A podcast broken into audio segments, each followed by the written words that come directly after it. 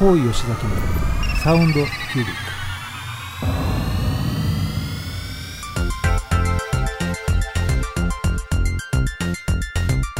クこの番組はこだわりの音楽と最新の時事経済ネタまで幅広いテーマでお届けする大人サロン番組です。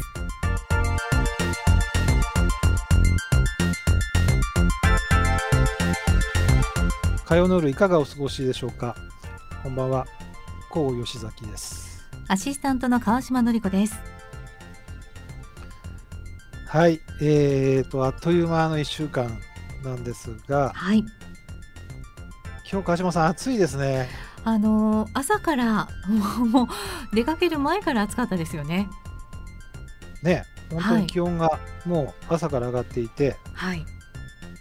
午後もねすごい上がっていて、まあ、関東地方大変な晴天ということで。えーもう真夏日っはっきね梅雨なのか、梅雨入ってないのかはい。ちょっと季節感がですね微妙な感じになってますが、はい。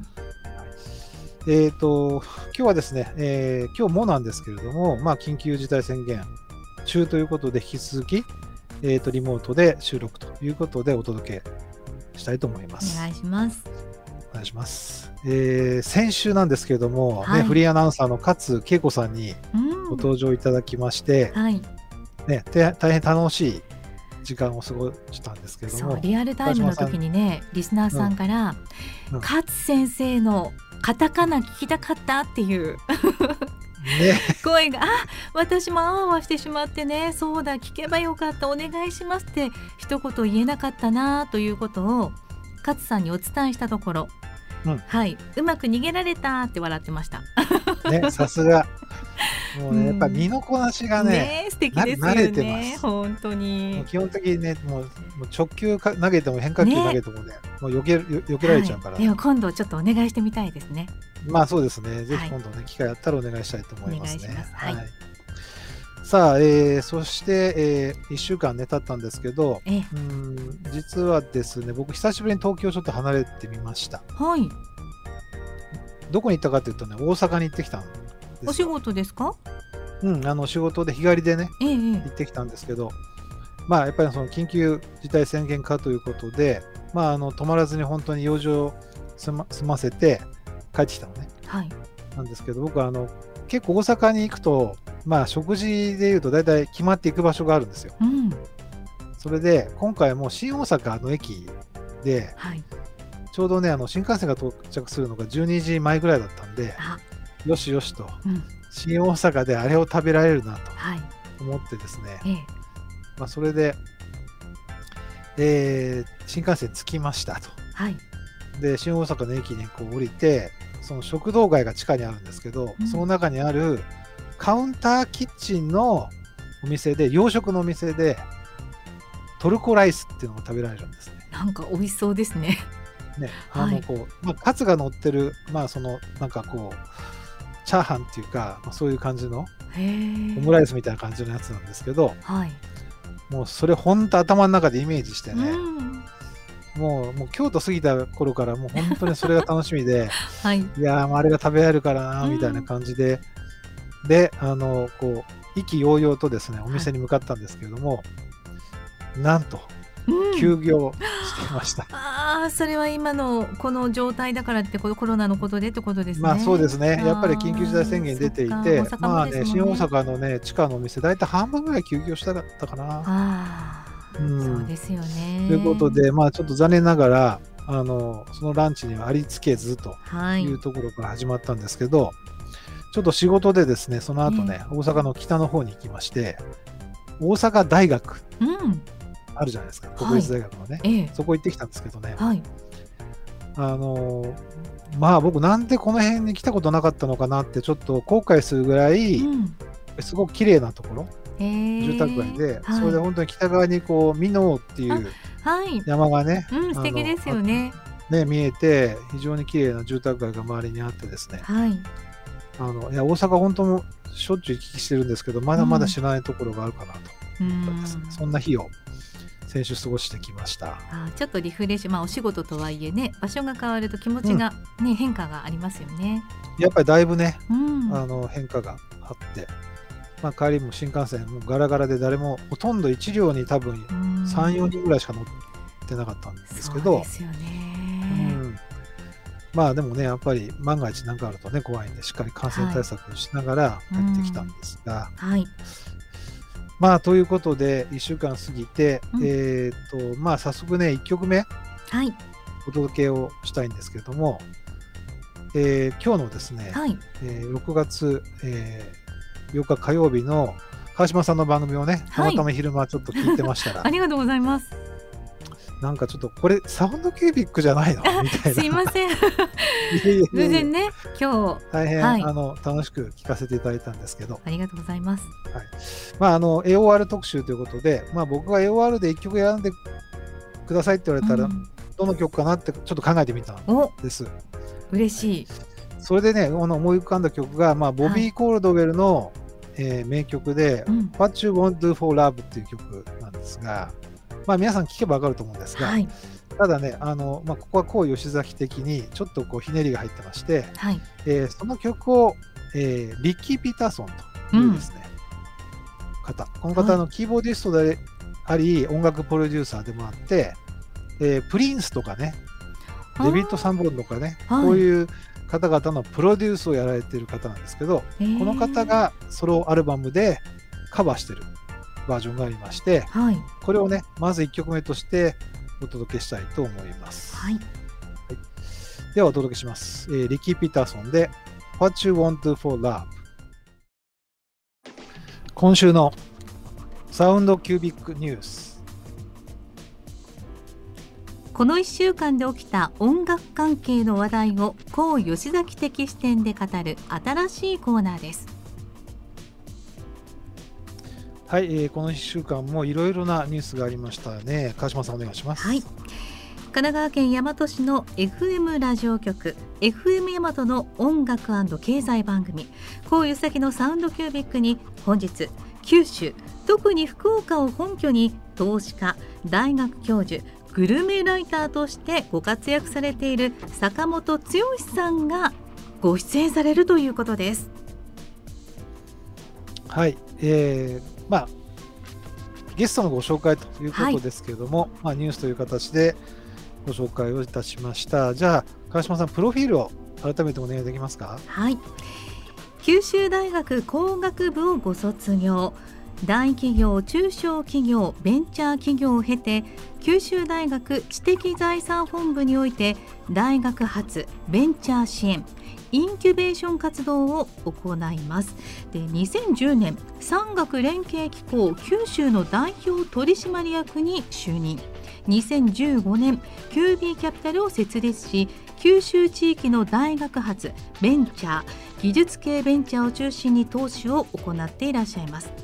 現職のほか福岡ベンチャークラブ理事政府系ベンチャー支援各種委員上場企業社外取締役などを務めていらっしゃるという坂本さんいろいろされていますが私ちょっとグルメライターっていうところも気になるんですけどそうですね、まあ、はい本当にあの多方面で活躍されてらっしゃって、ね今日はね、あのこの番組、サウンドキュービック初の九州からのゲストということで、で今日もあの福岡の方から、えー入っていただくということですが、早速お呼びしましょうか。はいはい。じゃあ、坂本さん。はい、どうも、こんにちは。というか、こんばんは。こんばんはよろしくお願いしますお願いします。はい、よろしくお願いします。はい。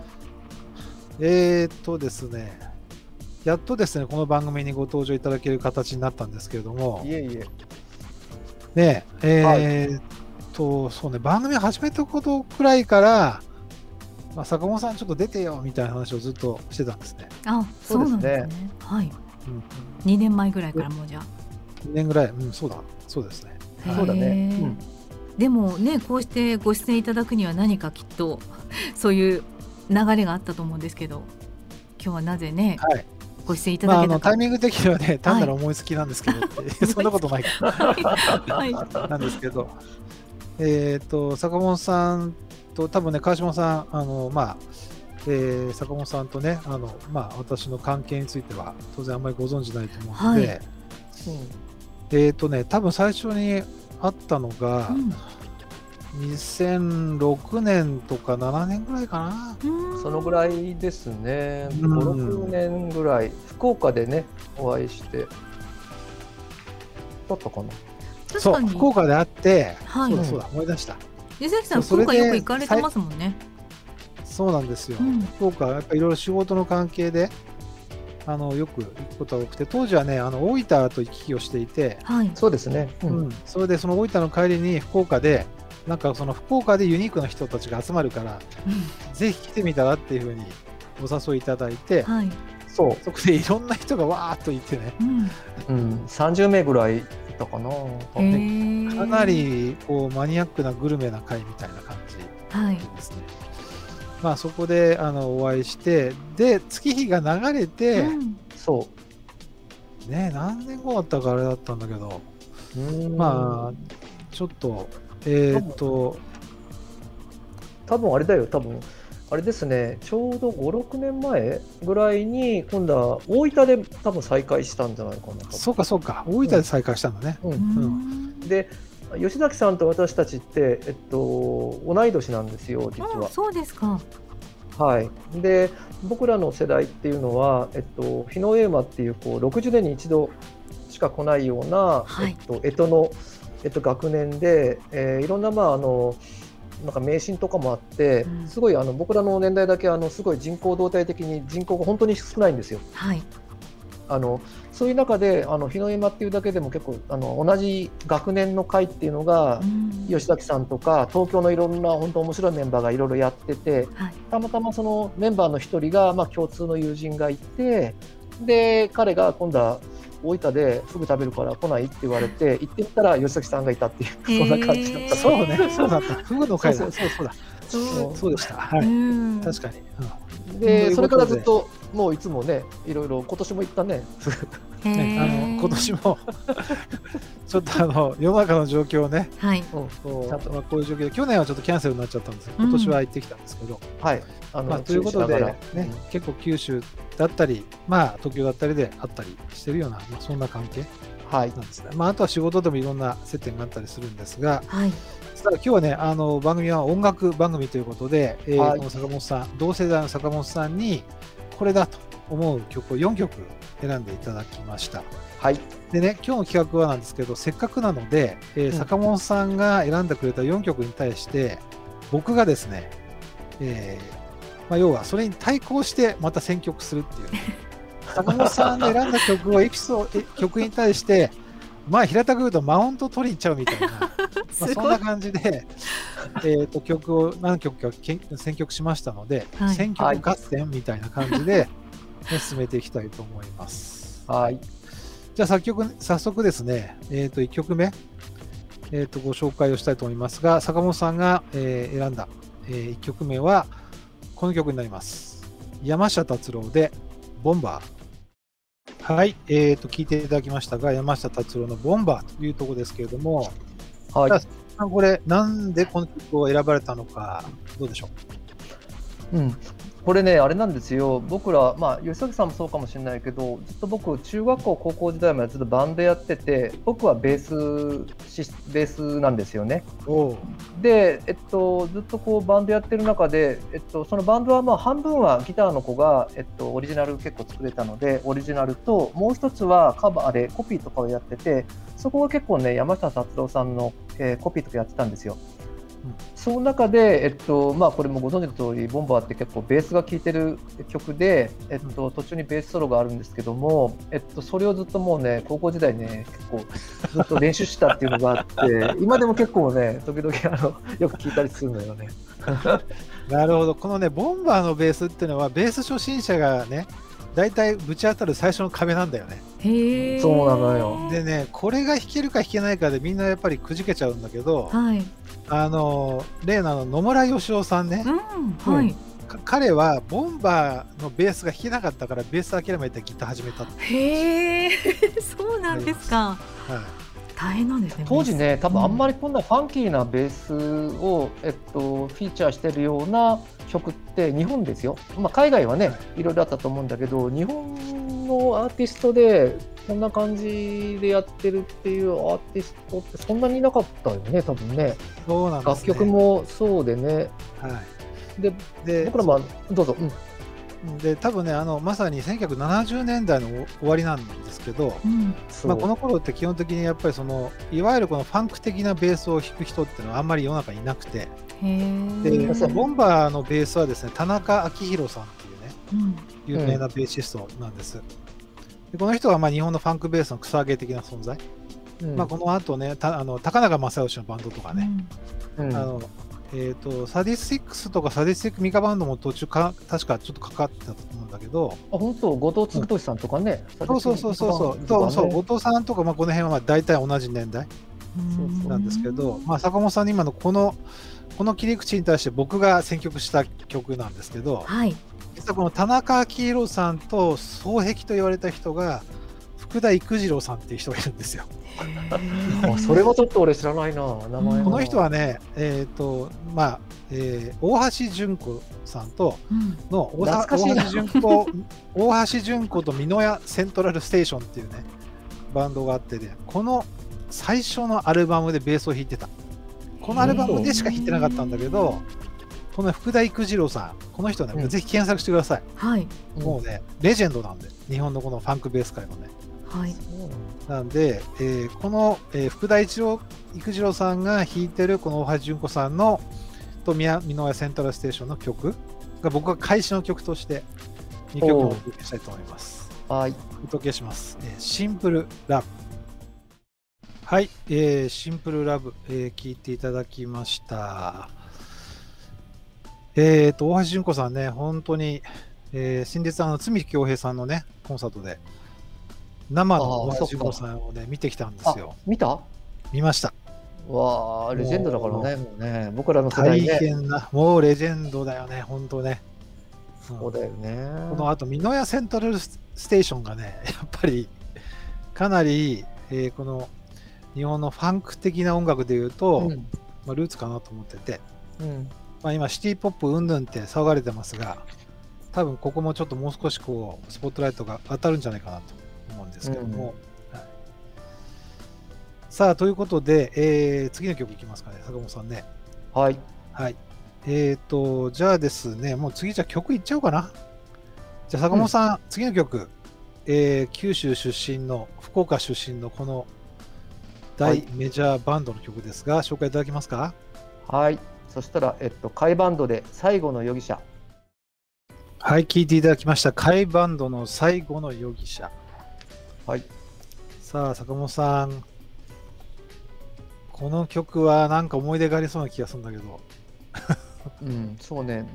全般的にあのカイバンドはもう本当あの中学校の時に初めて行ったコンサートは久留米市僕はあの福岡県の久留米市っていう、まあ、松田聖子さんとかチェッカーズが出た地域の出身なんですけれども初めて行った、えっと、コンサートがカイバンドででそれからずっとあの好きなんですけれども、まあ、いろいろあの有名な曲がある中で、えっと、この曲が、えっと、好きなのはやっぱ歌詞なんですよね。うん。ちょうどあのね、20代後半にすごいこういろいろ人生いろいろあって落ち込んでる時にでなんかずっとなんかこうやっぱりこうなんか落ち込む中でなんか誰かなんか見つけてほしいとかなんかこれからどうかやっていこうっていう時にずっと聞いててもう本当こう歌詞がね本当ねなんかもうスポットライトはどっかのスターなものとか日の当たらない場所を僕は生きてきた。その時に日の当たってないところにいなかった。いたのでずっとなんかこうそういうこうえっと状況の中で誰か見つけてくれとかねなんかね本当なんかこうすごいえっと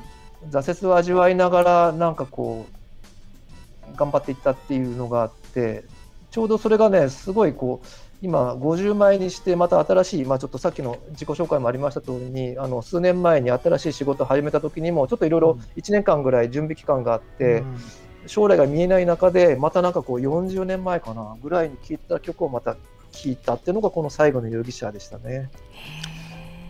なるほど。一回転してまた戻ってきた感じ、ね。そうそうなのよねねもうこの10年聴いてなかったんですけどね、カイバンドとかね。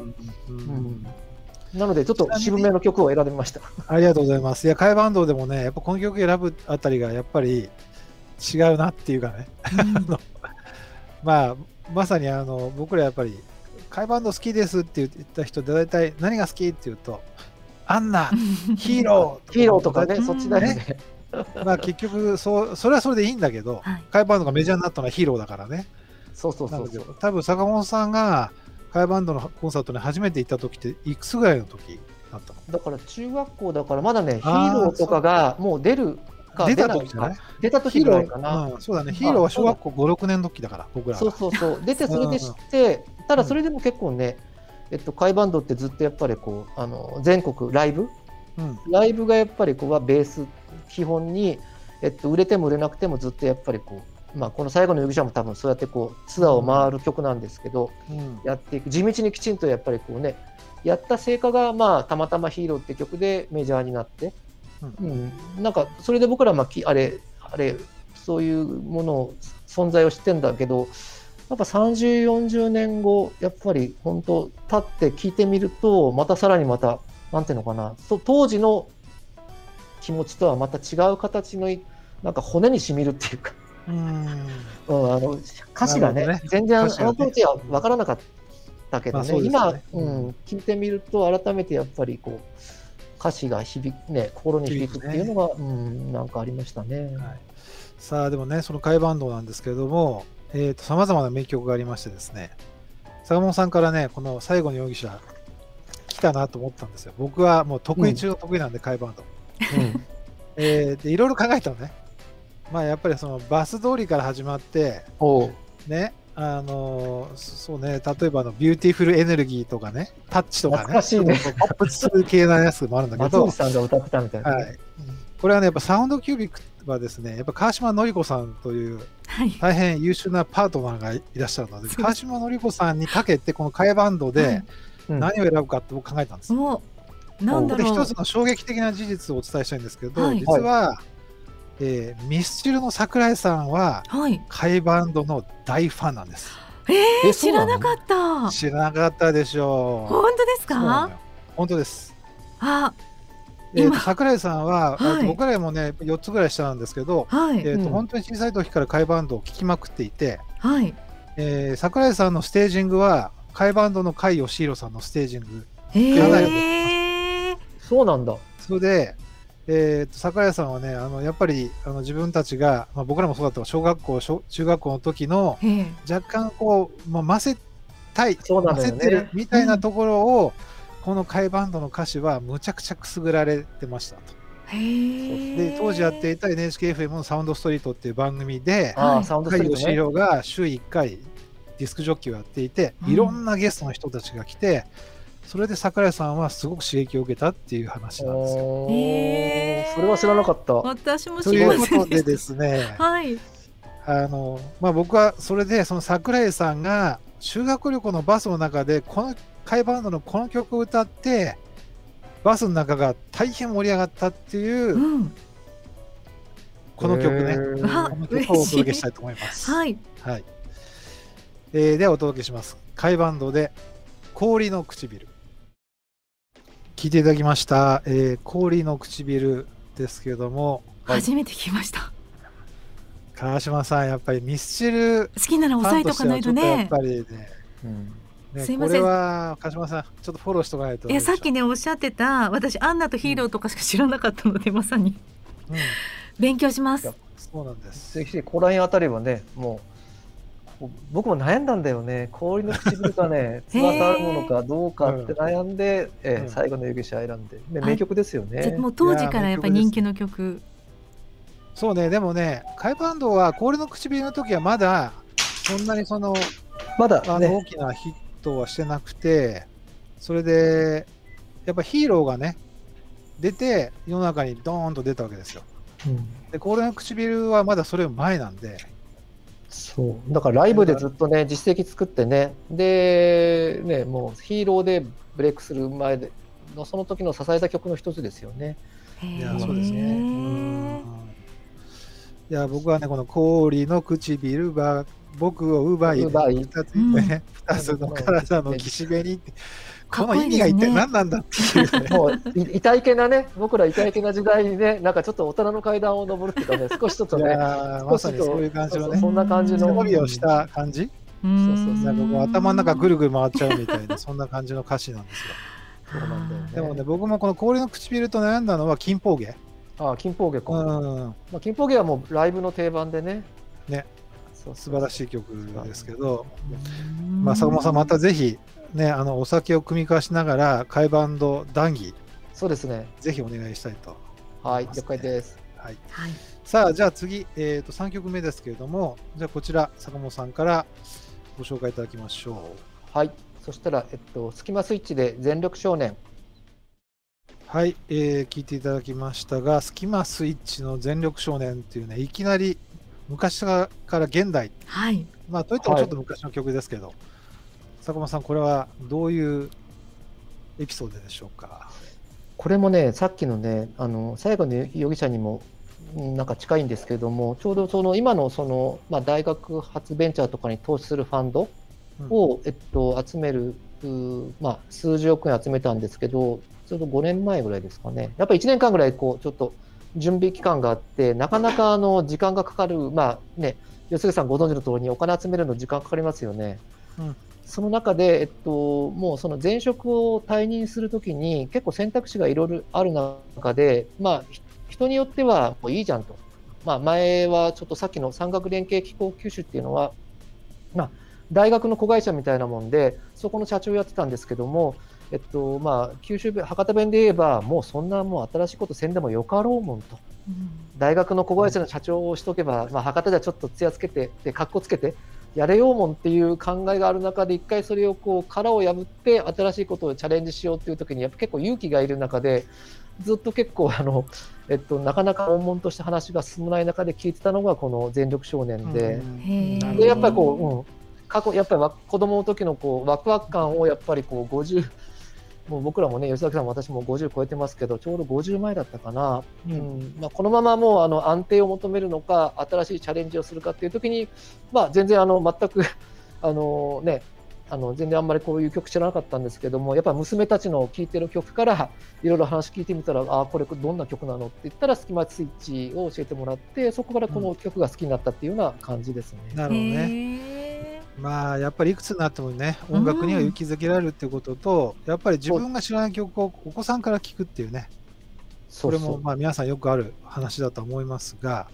ーね素敵。なるほど。ね肩を押してもっらって。へえ、ね。や逆にあれなのよ、今ね、あの僕らの若い時のサザンオールスターズの初期の頃とか、いろんなあの僕らが中学校、高校聴いてた曲は逆に、まあ、うちの娘にも二十歳ですけど、彼ら彼女たちが今、逆に今聴いてるんですよね。やっぱりね、まあのぐるっとひ回ってるってことですね。すごい新しいって言ってますうね。うんね。さあ、えーそういうね、あのまあ、波乱万丈の、えー坂本さんなんですが、はいえー、とやっぱり福福岡を本拠にね、あのはいいろいろあの講師にわたっていろんな活動をされてらっしゃいます。うんまあ、一つがね、まあ、グルメということでもあるんですけど、はいなんかね、せっかくなんでね、この番組で最近の福岡の福岡事情とかね、うん。まあ、実はなんか福岡で今こんなことが流行ってるとか、いや、東京とか他の地域の人はあんまり知らない話、ちょっと聞かせていただけないかなっていうところなんですけど、どうでしょはい、わかりました。う。うん。うん。まあ、結構あの、えっと、僕らもね、えっと、東京から福岡に来られたら、やっぱり魚とか、うん。もつ鍋、うんあとラーメンとかね、うん。いろいろあの食べたいって言って、まあ、屋台とかも言われるんですけど、まあ、その中で、まあ、時々ちょっと今ね、花丸大吉さんとかも喋ったりもしますけど、なんか博多の人はみんなラーメンば毎日食べよるらしかげないやんみたいな、あるんですけど、全然実はそれはあの、まあ、あの違ってて、僕も年にですね、ラーメン食べる、ないわゆる豚骨ラーメンですね、はい。いわゆるあの博多のラーメンを食べる機会っていうのは年に数回しかないんですよね。へええーラーメンはそ数回しかない。じゃあ、ラーメンの代わりに何を食べるの、麺類は？麺は圧倒的にみんなあの例えば毎週1回か2回食べてらっしゃる、まあ、僕らちょっと今ねあの昼はそんなに食べませんけど、まあ、やっぱりうどんですよね。本当ですか？うどん？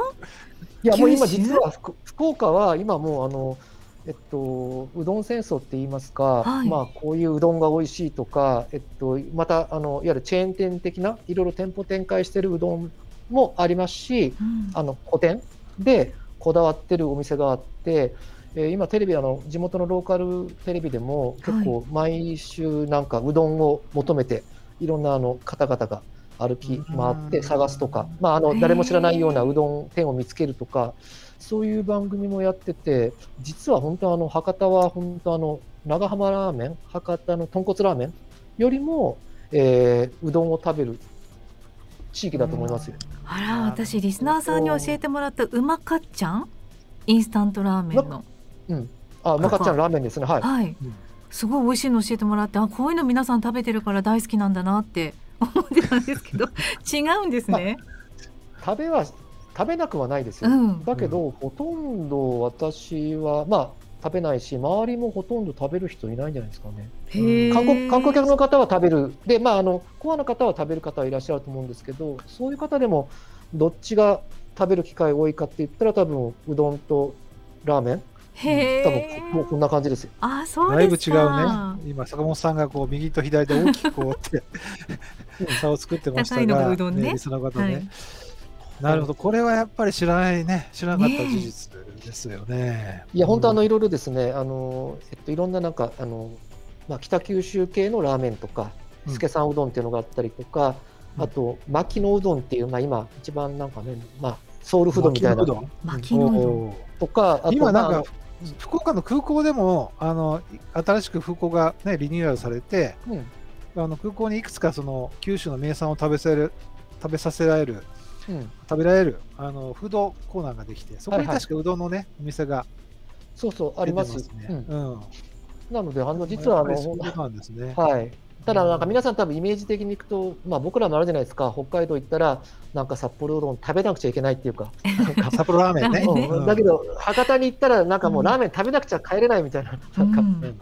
もう絶対食べて帰るんだとか、あともつ鍋食べなくちゃってこうなっちゃいますよね。だけど僕らからするとちょっと、まああの例えば吉崎君さんとか来られて、まあねお願いされたら食べます一緒に食べますけど、あの僕らが 逆にあの本当はちょっとうどんをちょっと押したいけど、そうすると多分ねあのねラーメン食べたいのにえうどんって言われるのも嫌だしみたいな。まあちょっとねそんな感じ難しいところですね。ですねはいうんなるほど。うんいやー、大変貴重な話をね、あの聞かせていただいて、なんかまだまだね、あのこういうこれぞこれぞという話ね、あのこのお店がとかいろいろ伺いたいんですけどねグルメライターとしての。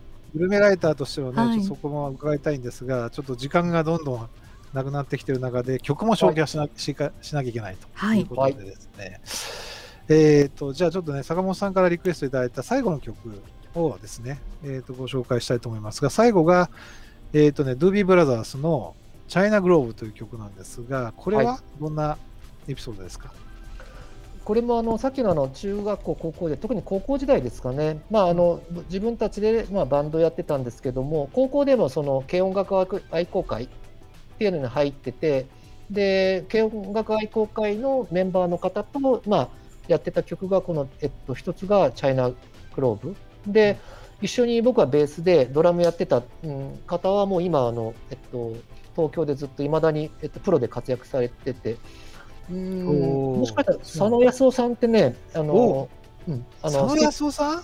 はい、えー。あのあよくあの愛子の愛子のバックでいつも紅白歌合戦の時には叩いてますけど、はい。とか、えっと、オリジナルラブさんとか、古市子さんの、えっと、アルバムで多分、えっと、やられてると思うんですが、あれが、あの、佐野さんは、あの、私の高校1級上で、あの、一緒に、だから、軽音楽愛好会の時に、えっと、チャイナグローブは、佐野さんと僕はベース、ドラム隊として、一緒に演奏してたっていうのがすごい、すごい。なるほど。今日は一番最後に こうあのサウンドキュビックらしいエピソードをね披露していただきまして、ありがとうございます。はい。さあじゃあ、えー、とじゃあこちらの曲をね最後にということですがじゃあ坂本さん紹介お願いします。はい。そしたら、えー、ドゥービーブラザーズでチャイナグローブ。はい聞いていただきました、えー、ドゥービーブラザーズのチャイナグローブですけれどもわあなんかね坂本さんもあっという間にエンディングの時間になってしまいました。早いですね。なんかね、あっという間だね。もうね、あっという間なんですよ。はい。もう30分でやってたのが奇跡的であったぐらいな感じ なんですけどね。はい。さあ、えっ、と、ということで最後の曲になるんですけど、私はこれはまた開始で選曲した曲になるんですが、はい。えーもうそろそろしたらね、聞こえてきますけれども、同じく Doobie Brothers の名曲、Fat a Fool Believes っていう曲になります。えっ、とね、Doobie Brothers はですね、あの先ほどのチャイナグローブは結構初期でしょ。はい、そうですね。それで、あのまあ、ロックナンバーなんですけども、マイケル・マクドナルドが参画してから、まあ、いわゆる AOR のバンドに変わってしまったっていうね。ね、メンバーすごい変わってるからね。ね指本当にメンバーはね、あの一人だけなんだよね、最初から最後までずっと一緒にいるのね。うんそうなんですよ。で、しかもね、あの、これも皆さん知らないかもしれない知らないかもしれないんですけど、えードゥビーブラザーズのプロデューサーをやってた方は、テッド・テンプルマンっていう方が後期やってたんですけど、この人は、バンヘイレンのプロデューサーもやってた。あ、本当？へえ。なので、実はこのテッド・テンプルマンは、アメリカのこの音楽業界では本当に、まあ、影武者的な方で、うん。全然表には出てないんだけど、うん。えーすごく、まあ、優秀な音楽プロデューサーということなんですね。えーということで、最後は、まあ、マイケル・マクドナルドの、えー歌をね、聴きながらお別れということですが、川島さん、どうでした？今日の番組は。あのーお二人のそのやりとやり取りもそうですけどそのねえっ、と何でしたっけ初期の今ドラマーの方がと話あったじゃないですか、はい。そういうご縁っていうのが今でもつながっていらっしゃるんですよね坂本さんと。なかなかね、ええ。ドラマーの方とはあれつながってるのはなかなか有名になっちゃったんでああれですけども、まあいろんなあのね、あの誰かを経由しては多分未だに多分覚えてらっしゃるんじゃないかなと思いますね。なんはい。か。お二人のその音楽熱というかさっきマウントなんておっしゃってましたけどそういうのが伝わってくる、おこれいいんですね。その曲に対してまたじゃあ吉崎さんがみたいな、うん、が 面白かったです。ちょうどね同じ世代でね、はい。面白いの別のエリアで育っていながらやっぱりねね。聞いてるやつがこう少しね、はい、あの一緒だったりとか、まあそれが多分本当なんかこう、うん、やっぱ音楽ってそういうね地域性とかねそういうものも飛び越えて、うん、時代も飛び越えて、うん、やっぱりこう人の心に響くんじゃないかなと思いますね。きっとお会いしてすぐ仲良くなったのもそういうね何かご縁もあったのかなと思っていたら最後の曲流れてきました。来ましたね。はい、はい。私も知ってる曲でした。ね、さすがによかった川島さんもご存知ということで、はい最後はね、この曲を聴きながらお別れしたいと思います。はい、はい。えーと、じゃあ坂本さんね、本当今日はどうもありがとうございました。ありがとうございうました。もこちらこそありがとうございました。またよろしくお願いします。はい、どうもありがとうございました。ここまでのお相手は川島のりこと。こう吉崎でした。また来来週